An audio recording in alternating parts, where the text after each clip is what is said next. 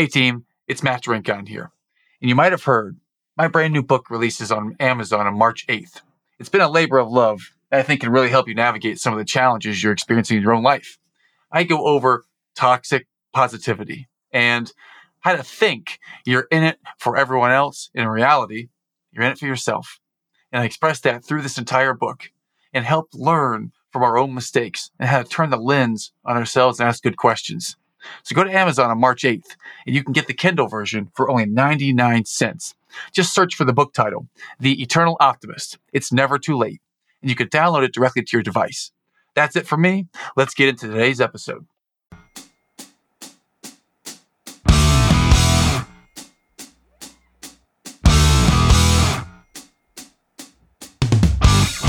Ladies and gentlemen, welcome back to another episode of the Eternal Optimist podcast. I'm your host, Matt Drinkon, and today we have a world renowned speaker, a coach, a leadership consultant, someone who has been everywhere from playing sports in college at a high level football to being an advisor to President Barack Obama to being in politics in the state Senate legislature to going all over the country, all over the world. I mean, he doesn't need an introduction. I couldn't do him justice. My new friend, Mr. Anton Gunn. Anton, how are you today, my friend? I'm doing great, Matt. Thank you for the opportunity to be with you and your listeners. Well, it's our pleasure. It's our pleasure. And I'm curious, I'm going to ask you about the hard stuff you've been through. I'm going to ask you about your vision. Before we get to that, though, you have the most amazing background. There are so many things back here that are so unique. I'm curious. I think I see 1973 back here in your yeah. background. What What yeah. is the significance of this 1973 in your background here? So 1973 is a great year because it's the year of my birth. I am 50 years old. I was born in 1973. It's also the birth year of hip hop music and culture, which is synonymous with my life. I tell people hip hop is who I am and leadership is what I do. I really do love the music and the culture. It shaped my life. In some respects, it saved my life. It put me on the straight and narrow, gave me purpose.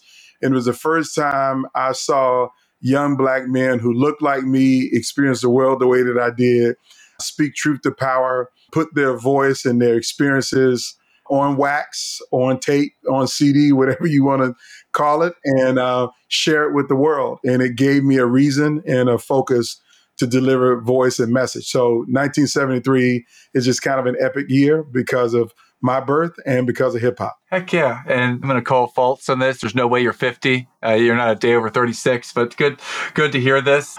Can you go back to the original tape that you had back in the day? What was your first tape you ever had in the hip hop genre? Great question. The very first tape that I purchased with my own money was the Fat Boys album. Fat Boys. Yes. Their first tape, I think it was 1984 when I bought that tape. The song was Stick 'em was my favorite song on that album. Yes. And so I fell in love with hip hop when uh, when I heard Stick 'em. After that, I was addicted. I bought everything that I could. I recorded everything that I could. Yeah. I was a kid who used to stay up late because hip hop wasn't played on the radio at all. No. So the only time you could hear it was at 1 a.m. in the morning when they would play like one hour worth of hip hop songs, and I would record them all. And then when Video Vibrations was a show on BET that would come on, it would play R&B music for two full hours in the last 15 minutes of video vibrations, they would show three rap videos.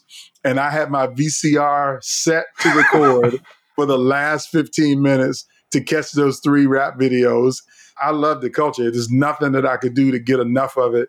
So going to concerts, rapping myself, trying to DJ, being a breakdancer, doing everything I could to be a part of the culture. It was something that made me whole and it still makes me whole to this day. It really is nostalgic for me. I'm a classic hip hop guy, so I don't listen to much modern music, modern artists. Anybody who came out after like 2000 is kind of dead to me unless it's an older artist who made something in the 2000s. But I'm very much from the core of the classic elements from 1978, 79, 80, all the way on up to, like I said, the mid 90s hip hop scene, late 90s hip hop scene, in my mind, is the greatest times. And so I stay right there. Awesome. Awesome. You are four years older than me. So I want to kind of give you some context because I love hip hop also. And the first tape that I ever was given, I was in fifth grade and I got the tape. It was Cool Moe Dee. How You Like Me mm-hmm. Now. Yes. And I love that song. It's on my Spotify, one of my yeah. favorites. It's a classic. Yeah. Heck yeah. I, it was such a classic that, like, just yesterday, I work out in the mornings. And when I do my push ups, and sit ups, I pick one song to do my 50 push ups and my 100 bicycle crunches. Yesterday's song, I chose Jack the Ripper by LL Cool J, yeah. which immediately made me start thinking about the precursor to that song, which was How You Like Me Now, because LL Cool J said a few things. Moe Dee took offense to it, made How You Like Me Now. And on the cover of that tape, put this red Kangol underneath the tire of the Jeep on the cover of the cassette tape, which was like the ultimate diss because everybody knew LL Cool J by that red Kangol. Yeah. And so LL comes back with Jack the Ripper. And it was like one of the greatest battles on wax is LL Cool J versus Cool Moe Dee. So that was a great tape for you to get started on with How You Like Me Now by Cool Moe Dee. Okay. One last thought on this thread that you said the first tape was the Fat Boys. And if you noticed, it kind of like dropped my jaw when you said that because my first tape ever was the Fat Boys. My first hip hop tape, at least. My first tape ever was Michael Jackson Bad. My first tape of hip hop was the Fat Boys coming back hard again. So I think that might have yeah. been their their re-release or their, I guess their comeback. Yeah. That was my yeah. first uh, hip hop tape. Yeah, so. that was a comeback for sure. They're one of the unsung stories. Like I'm Facebook friends with Kool Rock Ski, Damon Wimbley. So we go back and forth all the time talking about the old days. But the Fat Boys don't get enough credit because they were early days like a pop superstar in the context of hip hop. They made movies. I mean, they had a feature yes. movie called Disorderlies. Disorderlies. Yes. And, and um, it was hilarious. They were like the Three Stooges of rap, so to speak. And so they made money, they made movies, they had all of the fame that you can think of in the world. And then all of a sudden, the music and the culture just kind of left them behind. And it was a surprisingly short lived career, but they had an incredible amount of success. And you can't forget the Fat Boys. You just can't, can't leave them out. That's right, man. That Disorderlies is still a VHS on my mom's shelf. I just saw for Christmas fan, so I, I knew that one. I remember that. I think it's a raccoon skin hat that one yeah. of them has on in there, yeah. and the younger yeah. one, Prince the darker skin one. Yeah, Buff and Prince Markie Dee used to wear the raccoon skin hat on the top of the head. That was their style. Yeah, we bringing back some good smiles. So that segues into maybe a heavier subject for some out there. We are the Eternal Optimist podcast where we want to offer hope and a you can do it too attitude. And I interview successful folks and I ask them, what's something hard that you have endured or overcome in your life? And I'll give you carte blanche to start or share wherever you want to, Anton. What's something hard that you've had to endure and overcome? Yeah, so there's a lot there. This is a very deep question. And I think we all experience adversity in our lives. And when we meet successful people, we see the glory, but we never know the story. We see the testimony, but we don't hear about the tests. I've had some significant tests in my life the one that has been the biggest and has had the longest lasting impact is the fact that I'm the oldest of four boys. My mom had four kids, and I'm the oldest son. My dad was in the Navy for 22 years. We were a military family, but I'm not a first generation military family. My grandfather, all of my uncles, my great grandfather all served in the military. It was a normal tradition for people in my family to join the military. I mean, like men in my family, that's what they did is they joined the military. My dad knew that his oldest son was six foot four, 225 pounds, and could run pretty fast and had the opportunity to go to college to play football and get a full scholarship. So I got a full scholarship to come to the University of South Carolina to play football. So I didn't do what every other man in my family had done, which is join the military.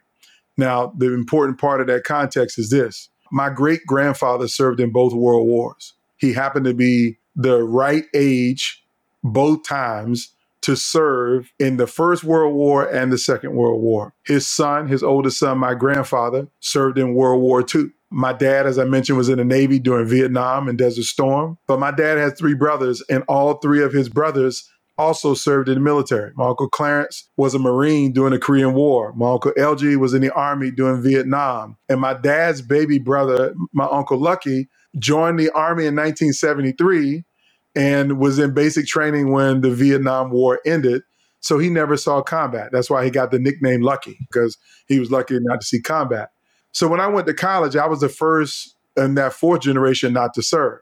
However, my younger brother Cherone, who's five years younger than me, joined the United States Navy in January of 2000.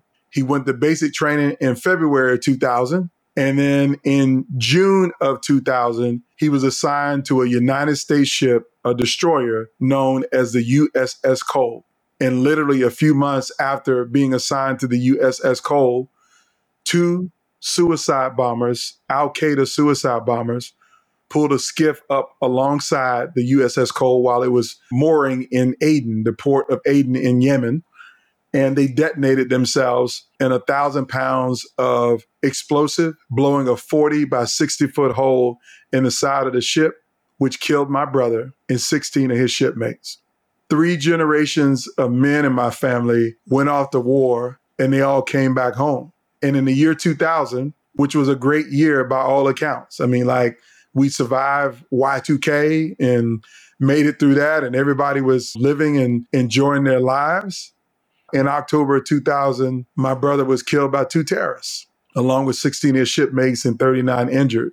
It was the most devastating day in my life, in my family's life because again this is what we didn't expect. I mean that we were not in a conflict. This was before 9-11 this was before the invasion of iraq and afghanistan. So this is before the majority of americans had any concept of who al-qaeda was and who osama bin laden was.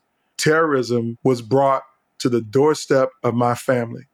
I was in graduate school at the university of south carolina working on a master's degree. And that day rocked my entire world. As the oldest of four boys, I've always been very protective of my brothers. I've always been, I knew I was a leader because my mom says your job is to take care of your brothers. So I was literally the consummate big brother, probably overbearing for them their whole lives. What made this day so traumatic for me is that I encouraged my brother to join the Navy like my father did. I blame myself for him even joining the military at some time. And here he is dying in a terrorist attack. I wanted to give up on life. I wanted to give up on everything because what's the point of trying to do good and trying to save the whole world when you can't even save the people closest to you, when you can't even help the people closest to you? And I call myself helping my brother by encouraging him to join the Navy, to give him discipline, to give him a salary, to give him a career path, to give him all of the things that we all want in life is meaning and purpose and doing something good. I tried to give my brother that and I got him killed. That's what I would say to myself. I really wanted to give up on life. And those were some of the darkest times and the darkest days losing my brother, who was only 22 years old when he lost his life. So at this point that I'm talking to you, my brother has been gone longer than he was alive. So it was a hard time. I will tell you the point of that is in those dark days, suffering from depression and feeling anxiety and just spiritually not grounded, feeling lost in every way, shape, or form, I was able to find a purpose and meaning in his sacrifice. As I look back on it today, if my brother had not given his life for this country in service to this country, Matt, you and I would not be talking today. What you see me doing today, I would not be doing. There was no purpose or focus for all of those wonderful things that you mentioned in my introduction. All of them happened. All of them, other than playing college football, happened after my brother was killed. I found my meaning in honoring his memory, his legacy, and what he stood for. Because if you know anything about my brother Cherone, which I know you don't, but if you did, you would know that he served people first before he tried to lead them. My brother was born on Valentine's Day. and his birthday made him the love child for my mom. Like he was a kid who always wanted to make sure mom had everything that she needed. He paid attention to the details of what was important to other people. He would sacrifice his time and effort to serve others. After he was killed, there was this amazing story.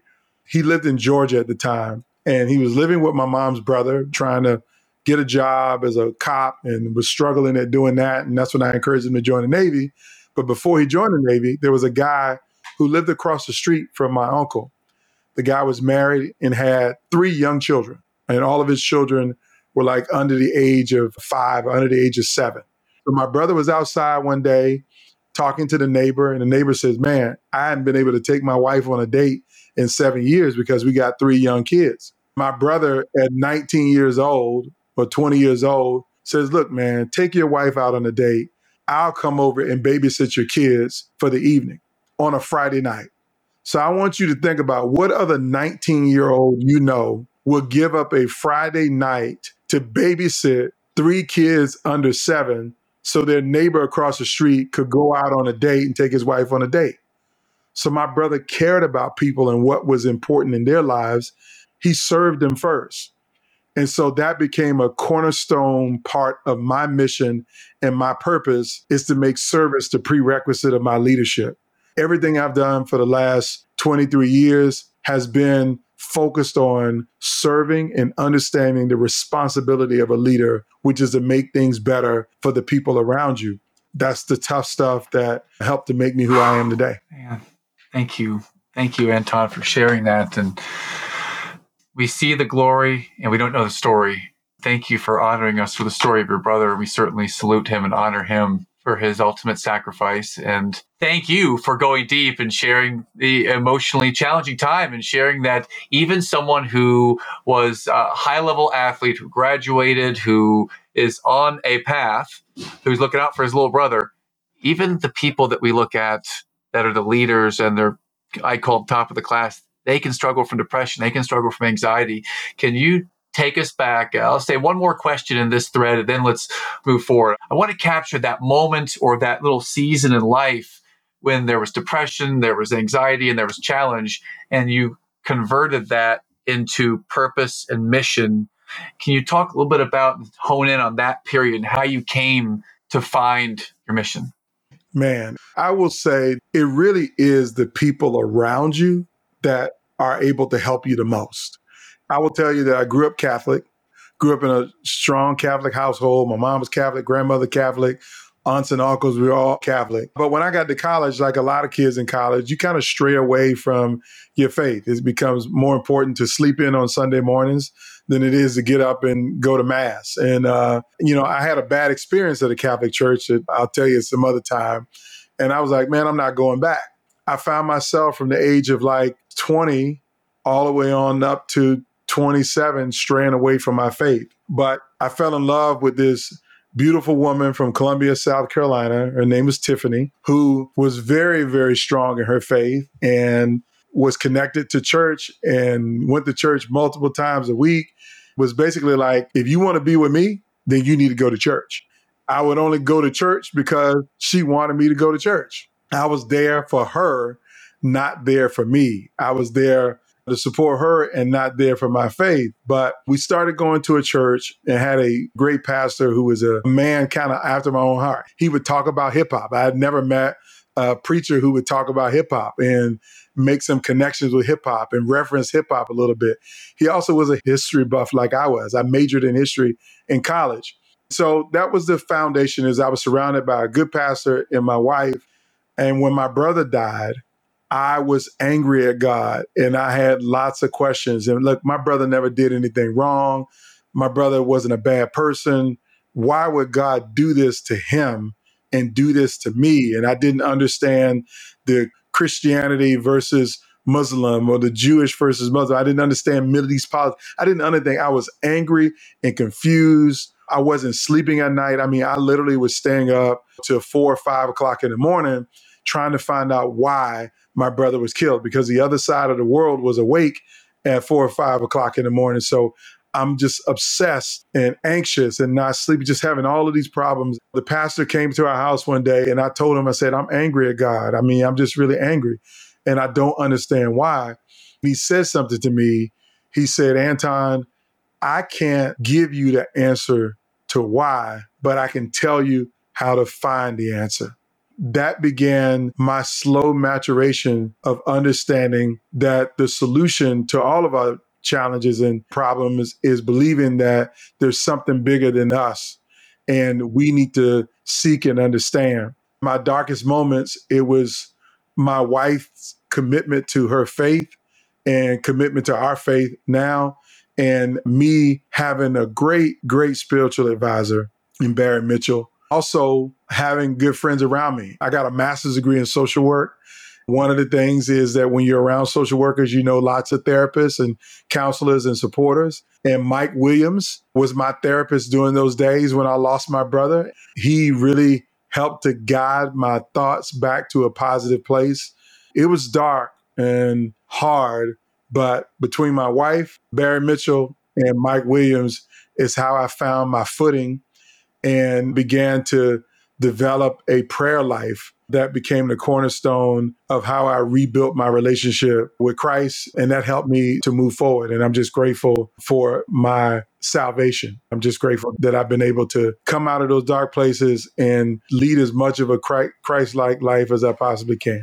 And I love that answer. This I love you, man. You're awesome. This is so easy to talk to you. You've used the word gratitude a number of times, service, your core values and principles on full display. And I love that you use the word therapist. It kind of just detaching the stigma of therapy for men our age. There's nothing wrong with it. In fact, it's encouraged to help people talk through stuff. I love that you shared that. And I just have to scratch the itch. Uh, what's the origin story of you and Tiffany, this amazing woman that's had a great impact in your world? How did you guys meet? Great question and a great origin story. So, Tiffany is from Columbia. She grew up in Columbia, South Carolina, was a standout high school athlete in multiple sports basketball, softball, volleyball. She went off to college to play basketball in North Carolina around the same time that I came to Columbia to play football. We were never supposed to meet. I mean, she grew up here in Columbia, went to college in North Carolina. I grew up in Virginia came to college in South Carolina to Columbia. We both had difficult experiences as college athletes. And when I put it to you in that way, if it was only about football, the University of South Carolina might have been the worst decision I'd ever made in my life. But for basketball, for her, she had a bad decision to the school that she went to in North Carolina. I ended up graduating early. And when I say graduating early, I never played my last season as a college football player. I got my degree in three years and I quit the football team. I just had to get away from it because it was too much of a toxic environment for me. She had a similar toxic environment where she went to play college basketball and she moved back home and was living in Columbia. I happened to be staying at an apartment with two of my fraternity brothers, one of which went to high school with her. One day, he tells me that these two girls that he knows from high school are having a cookout. It was the summer of 1996. I was broke, still didn't have a job. I had just got my first full time job after college, so I didn't have any money. And so, like a broke college student, what do you do? You go find the barbecue and you go eat for free and drink as much alcohol as you can while you're there. You don't have to pay for it. And, yeah. and so, so I go to this barbecue. I eat up as much food as I possibly can. I got a few drinks in me. And then I happen to be standing in the kitchen like, whose house is this? Where am I? I don't know any of these people here other than the two guys that I came with. Well, the long story short, it was actually Tiffany's house and it was her birthday. And her and her roommate was throwing a backyard barbecue for her birthday. So we met on her birthday. That is how we began. awesome. Wow. What a cool origin story. And I totally relate to that being a poor, broke college student, trying to eat as much as I could. And people like us, we don't eat little. no. Yeah. I literally ate, I think I ate a whole quarter leg of chicken, ate two hamburgers, a plate of baked beans, and a hot dog. I mean, like, I got full, full, because that might have been my only meal of the weekend. So I had to make sure I was going to eat, right? Oh, that's fantastic. Oh, well, thank you for some of the backstory. I'd love to ask you this kind of moving forward from here. One of the things that just stands out in your profile and your life experience, just off the page, is you're an advisor for President Barack Obama. Can you take us back and just take a few minutes and share how did that happen? And oh, why? Why did you aspire to that, want to be working with President Barack Obama, and how'd that happen? Yeah, great, great question. So, in order to do that, the full context is I spent roughly 10 years, the first 10 years of my professional career, as a community activist. Now, when I say community activist, I was a grassroots community organizer in Columbia, and my job was to go door to door in low income communities, ask people about the problems that they were having in their community. So, whether it was homelessness, housing, et cetera, it didn't matter what the problems were. But the one that I was hired to focus on was access to healthcare. And so I would knock on doors and ask people, Do you have health insurance coverage? And 100% of the time, the people that answer the door says, No, I don't have health insurance coverage. And then my next question was, Well, what happens to you when you get sick? What do you do? Where do you go to the doctor? What hospital? So for 10 years, I learned how people were being mistreated by the American healthcare system and how they didn't have insurance coverage, they couldn't get their prescriptions filled, and depending on how much money they had, the language that they spoke, what their race, ethnicity was, their gender identity, sexual orientation. I've heard thousands of horrible experiences about people in the American healthcare system. And it used to make me angry, and not just generally angry, but it pissed me off to the highest epistivity. And the reason why I say that is because I told you I grew up a military brat. So I had health insurance coverage my whole life. I never missed a dentist appointment. I never missed a doctor's appointment. Neither did one of my brothers. My mom had four kids and never had to spend a dime to have a baby. So we knew what access to healthcare looked like. And I assumed for the first 22 years of my life that everybody had health insurance coverage and that they all were taken care of. Yeah. And it wasn't until 96 that I learned about the brokenness of the healthcare system. So for 10 years, that's the kind of work that I did. And that 10th year was 2006. I was totally frustrated that we weren't making enough progress to give people health insurance coverage. And many times, the point of that frustration boiled down to a politician, in particular in South Carolina, a member of the state legislature who refused to vote for laws that would provide more access to health care. So I got upset and says, you know what? I'm sick and tired of begging these politicians to do the right thing, and they don't want to listen. So I'm going to just run for office myself. So I decided to run for the state legislature in 2006, and I lost. When I mean I lost, I ran against an incumbent who was a popular guy, and I just filed to run, didn't really know what I was doing, and I lost. But I only lost by 298 votes What? out of 14,000. What? Wow. So when I got close, I was like, man, this is really doable. I just need to really figure out what I'm doing. But I was still dejected because as a former athlete, you don't like to lose. You don't want to lose at all. But I lost and I was like, man, I'm upset. I happened to be in Washington, D.C. two weeks later, hearing about this guy named Barack Obama, who everybody was talking about, was thinking about running for president. So this is again late 1996. He was not a presidential candidate. He was thinking about it. And everybody was talking about him. And I didn't know who he was. I never heard his name. I was like, who's Barack Obama? And nobody's going to vote for a guy named Barack Obama for president. You know, that that's what is that about? And I pick his book up off the shelf while I'm in the airport in the bookstore, getting ready to fly back to South Carolina. I start reading his book and I'm mesmerized by what I'm reading on paper. And this guy was talking about the same challenges that I talked about when I was campaigning, but he talked about them in such an effective way. And I was like, man, if I was talking like this guy, I would have won rather than losing. So I told my friends, hey, man, I need to meet Barack Obama. I need to get to know him. This guy is amazing. And if he's thinking about running for president, I need to get close to him. I got to be around people like that because he Mhm. has the right language and the right mindset. If I was talking like him, I would have won. So they said, Well, Anton, you a newbie to politics. You ran for office and you lost. You don't know anybody. You're not connected to no US senator in, in DC or Illinois. How in the heck are you going to get, get to Barack Obama? And I said, Well, I'm going to call him on the phone. They literally laughed at me and said, You to call Barack Obama? There's no way you're going to call Barack. I said, Yes, I am. I'm to call him. Watch. So, January of 2007, I picked up the phone and I called his Senate office in Washington, D.C. They answered the phone and said, Senator Barack Obama's office. I said, Hey, I'm Anton Gunn. I live in South Carolina. I want to speak to Barack Obama. And they said, Are you in South Carolina, not Illinois? I said, Yeah, I'm in South Carolina. And they said, Well, you should call your own US Senator and not Barack Obama. I said, No, I don't want to talk to my US Senator. I want to talk to Barack Obama. They took a message and nobody called me back. So I called the next day, same thing. I called the next day, same thing. Took a message, nobody called me back. Then I called the next day, same day, took a message, nobody called me back. So then I said, well, maybe let me send him an email. So I sent an email to Barack Obama's Senate office saying who I am, why I wanted to talk to him. I wanted to meet him and get to know him because I think he's a great guy and I want to be in his circle. Nobody responded to my email. Then I called again and called again and I called again.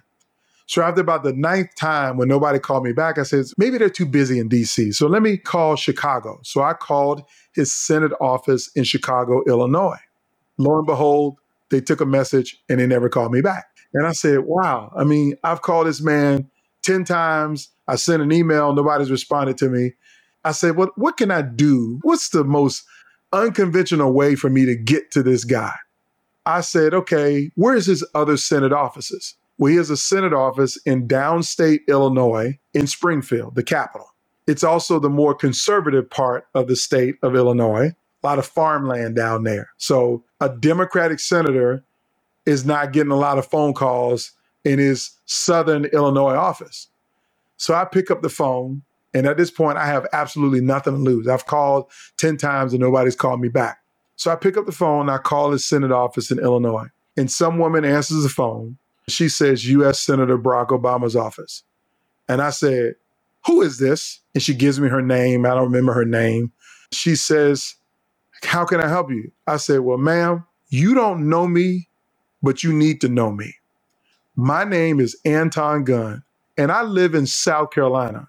And I'm hearing that Barack Obama is thinking about running for president. And I've called his office 10 times and he hasn't called me back. And I'm in South Carolina, as I remind you. So I need you to write my number down. And I gave her my phone number.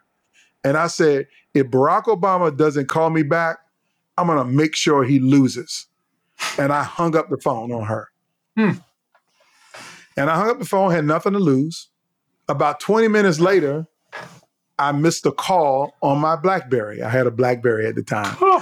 And I missed a call on my phone and I looked down and had unknown caller. And I was like, unknown, who called me from an unknown number? So I checked the voicemail. And when I pressed one to play my voicemail back, the voicemail said, Anton, this is U.S. Senator Barack Obama from Illinois. Get out of here. I can't wait to meet you. Ah. I can't wait to get to know you. I got all your messages and your email. I think I'm gonna run for president, and I need some people, some organizers in South Carolina to help me get my campaign off the ground. So call me back at 312 282. I can't give you the rest of the number. I called him right back.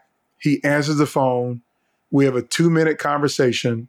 Two weeks later, I'm in Washington, D.C., meeting with Barack Obama. That began the journey where I became the political director on his nascent presidential campaign in South Carolina. So in 2007, when he announced that he was running for president in Springfield, Illinois, I was already on his payroll as a staff person in South Carolina. And I kind of advised the campaign strategy in the early days of the South Carolina primary in 2007 and 2008. Fast forward two years later, I'm serving in his administration as an advisor over the implementation of the Affordable Care Act, going back to my healthcare roots Yes. when I started in 2006. So that's the long and short story of how I got to be with Barack Obama. Wow. A testament to perseverance, a testament to genuinely caring, wanting to make a difference. How did that feel to you when the Affordable Care Act was finally passed, knowing that it would help the people that you served for those 10 years? What was that that feeling like? So amazing. I think the the word I would just describe is amazing because I remember how wrong it was for so long for so many people. And, and, and let me be clear it wasn't just the poor people in those communities whose doors that I was knocking on who didn't have good outcomes with the healthcare system. It was a lot of small business owners. I, I mean, I married Tiffany's family were entrepreneurs. Her mom was a real estate agent. Her dad did real estate property management. They didn't have a W 2 paycheck, a job that provided health insurance coverage. So, whenever they had health challenges, paying out of pocket for healthcare was a massive problem for them. And it got to be more and more expensive. So, the real reality of the ACA was that I was helping real life Americans who were trying to live their American dream, but because they didn't have good access to quality, affordable health care, because they couldn't get treatment for routine medical conditions, because they couldn't have their pregnancy covered or get a purple pill for their acid reflux, because they couldn't get basic stuff, it was slowing their life down and making it hard for them to live their God given potential. So when we passed the Affordable Care Act, and at the end of that first open enrollment period, 7 million people signed up for coverage and like 3 million young adults, people who were in their early 20s that could still stay on their parents' health insurance plan. That was what it was all about for me. And now to see today that some 40 million Americans got health insurance coverage under the Affordable Care Act is a mind shift for me at how successful it has become and I'm currently on Obamacare right now as I talk to you because I'm an entrepreneur, small business owner, and it is how I provide health insurance coverage for my wife, who is an entrepreneur, and my 19 year old daughter, who's a college student. So I'm grateful that you know I don't have to be sitting in the box of some corporate job doing something that I don't love and, and not fulfilled by, but I'm able to pursue my God given potential, my talent, and my dreams, and keep my faith, my family safe and secure from a major health crisis and a disaster. So yeah. amazing is the word that I will give it. Awesome. And it's so cool to see someone who started grassroots, who got to endure everything that you endured and learning all these stories and to see it come to fruition years later. It's a testament to there's no instant gratification. It took time and it took real hard effort mm-hmm. and and you helped that happen. And just thank you for that. Thank you. That's amazing. And I'd love to go and talk about your coaching and your speaking and how you're serving people now. And you've talked about leadership. I think you've done an exemplary job of modeling that, just you being you today. So, can you talk a little bit about this phase you're in in your life, your career now, and why, yes. where, please? Yes, great segue. So, for everybody who is listening, I, I want to start with a premise quote from the great John Maxwell. John Maxwell is one of the greatest leaders leadership advisors and coaches on the planet Earth, guru of leadership, ranked by every magazine. And he has this phrase that says, everything rises and falls on leadership. And I wholeheartedly agree and believe that leadership is the most important thing that we need to invest in, that we need to develop in ourselves, that we need to develop in the teams that we lead, that organizations need to develop around them because where you see great leadership, where great leadership exists, I will demonstrate to you a highly effective and successful organization with people who are successful in every way, shape, or form. So, for the better part of 25 years, I've not only studied the concept of leadership, I've lived the concept of leadership. I've led teams as small as four and in organizations as large as 80,000. I've led in a legislative district that had 90,000 people because I mentioned to you that I ran for office and lost in 2006. But I didn't tell you that two years later, I ran for that same office again in 2008. And instead of losing by 298 votes, I won by 3,000 votes. Mm. So I was the first African American in history to represent my district the first Democrat in 25 years. And so I was very comfortable speaking to people from all walks of life with different backgrounds and helping them to understand that I cared about what's important to them.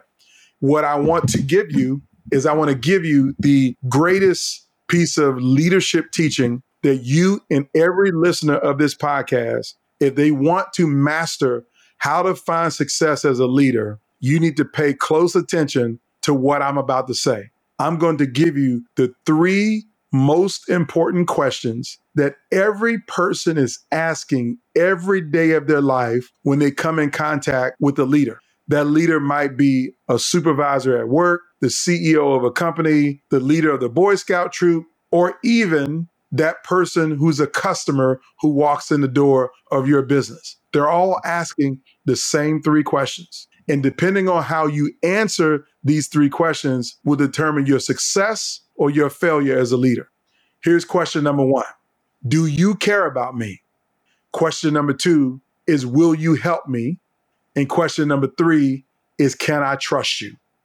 Now, if you want to be a dynamic leader, the most admired leader in your organization, in your community, or on the planet Earth, how you answer those three questions are everything. Now, here's the common thought is of course, I'm a leader. I care about my people. I want to help them to be successful. Yes, they should trust me. But Matt, nobody wants to hear yes to those three questions. They could care less about the words because your mission statement, your personnel policies, your website says yes. All of the words out of your mouth say yes. Mm-hmm. But do your actions match the words? People want to see in your actions that you care about them, that you're willing to help them, and that they can trust you. So, for the better part of 25 years as a leadership speaker, I teach leaders and organizations how to build diverse, high performing teams in a world class workplace culture that always answers those three questions by their actions. You can easily identify these types of organizations because of two things. Number one, the leader has become a person that everybody will admire. And number two, the employees and the people in that organization, they never want to quit because they feel valued, they feel respected, they feel included, they feel visible, and most importantly, they have been empowered to execute on the mission so they can help grow the margin. So I do this in keynote presentations for large companies and small companies at conferences, association events, retreats, etc. And I also work with organizations on a longer term basis, advising them on strategies on how to build this culture. What I am is if you bring me to your conference or your company all staff meeting, I'm not going to say I'm the best speaker on the planet Earth, but I will tell you the hardest challenge you will have next year is figuring out who's going to come on stage the next year after me because I'm going to give people relevant, tangible teaching that teaches them how to lead how to build a world class workplace culture, and most importantly, how to be a leader who always does the right thing mm. because it's never a wrong time to do the right thing. Mm. 100%. Amen. I love everything that you just shared. And a word, I'll use it again. You have exemplified and modeled leadership. You have practiced what you preach. You're completely congruent everything you're sharing. And I would encourage all of our listeners to go check out Anton. Anton, where can we find you online? And I believe you might even have an offer for our listeners today. Yes, I do. So I got two things for you. So number one, you can always find me at Anton J. Gunn on any platform, LinkedIn, Facebook, Instagram uh, please connect with me. I would love to connect with everybody on social. But for your listeners, because I want to give value, I don't just believe in talking, I love to give value.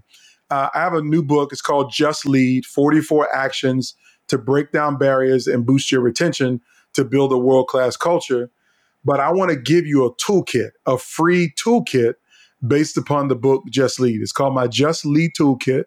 And if you go to antongunn.com slash toolkit, you give me an email address, I will send you the nine pivotal points that I share in every one of my keynote presentations. I'm going to give you a free ebook on the 10 qualities of world class leaders. And when I say world class leaders, I want you to think about people like Martin Luther King, like Nelson Mandela, like Mahatma Gandhi, like Mother Teresa, like the greatest leaders who are revered in the world. These are the 10 qualities that they all share in common. I'm going to give you that. And then if you're interested in continuing to grow yourself as a leader, I'd be happy to give you my free 52 week lessons. It's called the Just Lead Application Series, which are 52 lessons that are delivered real time into your inbox every Monday morning, teaching you an action plan for how you can operationalize answering those three questions every day as a leader that week.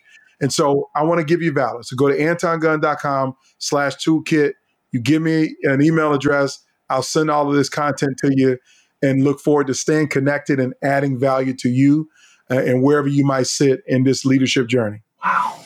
Wow. Thank you. This is amazing. I'm on the website right now, and I don't know if everyone heard that or repeat again free opportunity to learn from Anton and have it delivered to you. All you have to do is just go to the website and put in an email address. You're going to get all this great content and value for nothing, just taking the time to do that. And if you haven't witnessed it already, when you open the website, everyone, it's a powerful visual experience just opening the website. I'm looking at it right now and just seeing Anton stage. I mean, he looks good. He looks like he can command the room and it looks like someone that you want to follow. And his action state just demonstrated that. So, dear listeners, please go to antongunn.com, A N T O N G U N N.com, and check out the free toolkit, the 52 week of lessons, the nine pivotal points, and the 10 qualities of top leaders. All of this is amazing stuff. Anton, man, this is amazing.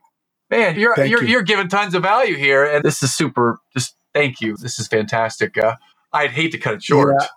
But man. Yeah, well, no problem. It's been great being with you. And I will say, service is the prerequisite of leadership, but empowerment is the essence of leadership. And that's the reason why I give the tools that I give, because it's it's not enough to feed a man a fish. And service is feeding someone a fish.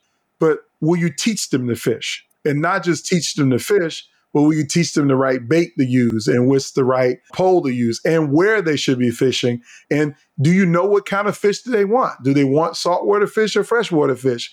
And so when I give these valuable resources, and there's a whole slew of other free resources on antongunn.com, is that I am I'm teaching you to fish in the way that you want to learn how to fish. I really believe that in giving the most value is that I have to understand what you need to be empowered. Some people need tools about how to communicate. Other people need to just how to position themselves, how to brand themselves.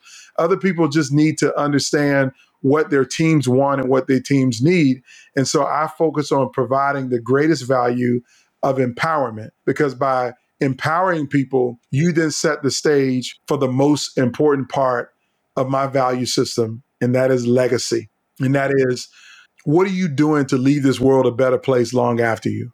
And my brother Cherone only lived 22 years of his life. He didn't get the opportunity to leave a long legacy. But in his 22 years, he left a very impactful legacy on me, his older brother. So my mission is now to serve, empower, and leave a legacy of service and empowerment for others to follow. That's what I do. I would love to just say, hey, drop the mic and go. Before we do that, though, I've got a couple last questions and lightning round to yeah. just let us peer Let's into your brain it. just a little bit more. Okay, question number one. We've already heard you share your book, Just Lead 44 Actions that will help to break down practical leadership. I would love to ask you if there's one or two other books that have had a big influence on you. What are one or two other books, Anton, that you'd recommend? Oh my God, there's so many books, and I'm a ferocious reader. I read about 60 books a year. Mm-hmm. The one that I just finished last week is called The Gap and the Gain by Dan Sullivan yes. and Benjamin Hardy. That book is revolutionary. You're thinking about achievement, about entrepreneurship, and just focus on the right thing. Most of us operate in the gap and we never think about the game. So that book is at the top of my list. A second book, again, the first real leadership book that I read was The 21 Irrefutable Laws of Leadership by John Maxwell, which was a dynamic book in itself. And the third book I'm going to give you is a history book, and it's called Team of Rivals by Doris Kearns Goodwin. It's the book about Abraham Lincoln's presidency and his cabinet. The reason why that book is so dynamic is that most people don't know that the men that Abraham Lincoln put in his cabinet were all the people who ran against him for president. They all hated each other. They huh. didn't agree. Their philosophies were different. They didn't align at all. But Abraham Lincoln was humble enough as a leader to say, you know what? You all are smarter than me. And I'm going to bring a whole team of rivals around me to help me shepherd the nation through the most difficult time in American history, which was the Civil War. So if you want to learn about understanding people's differences and understanding how to connect with people at the individual level and then bring them together to do something greater than themselves, you need to read The Team of Rivals. And those are three of my top books, but I could probably give you another dozen. I know you could, man. I know you could. And I've never heard that one yet. Thank you. This is excellent. Team of Rivals, and of course, 21 Irrefutable Laws by Maxwell, and then uh, Gap and the Gain. A requirement for any recovering perfectionist out there. Yes. Awesome. Okay, music. You've already hit Jack the Ripper. You've already hit the Fat Boys. What might be another song or or something that fills your bucket and inspires you when it comes to music? Oh man, so um, I'm a ferocious hip hop head, and so if you can see on the wall behind me in the background, I have seven albums. Yes, that are the most important albums of my life. These are all seminal classic albums. You have "It Takes the Nations of Millions to Hold Us Back" by Public Enemy. You have My Philosophy by Boogie Down Productions. You have Follow the Leader by Eric B. and Rakim. You got uh, Low End Theory by a Tribe Called Quest. Nas is Illmatic, Enter the Wu Tang, The 36 Chambers, and then the last one is Gang Starr, Moment of Truth. All of those albums matter to me, but if I am looking for an album that lifts me up no matter what I might be going through and what challenges I might be dealing with, it is going to be A Rebel Without a Pause by Public Enemy that song is going to motivate me no matter what. I could probably name a song off of each one of those albums because it's that those are, that's the reason why they're so important. Like Gang Starr's Moment of Truth, mm-hmm. the song Moment of Truth is another one. So I'll stop there. But I could when I say I'm a hip hop head, I literally probably could have a PhD in hip hop. I mean, I've lectured at Harvard on hip hop uh, it's that kind of love and passion for me. So I could go forever on this. Amazing. And I took note of all of those. That's going to be my uh, Spotify playlist tonight. So thank you. I'm looking forward to a puzzle night and game night tonight. This is awesome. And last question, and you get the last word. Anton, this is the Eternal Optimist podcast. And when you hear the word eternal optimist, what might that mean to you, sir? I'm pretty sure you have heard of the Optimist Creed. And I actually have the Optimist Creed on my wall right here. It's been on my wall for more than 10 years. Every place that I move, I have the Optimist Creed on my wall. The first line is to be so strong that nothing can disturb your peace of mind. That's what optimism starts with for me is your mind. Your mindset is more important than your skill set. So, optimism is believing something bigger and something greater than yourself that we all need to be a part of. That's the vision, that's the focus, and that's the peace of mind that I will never allow anybody to disturb. And so, that's what you got from me.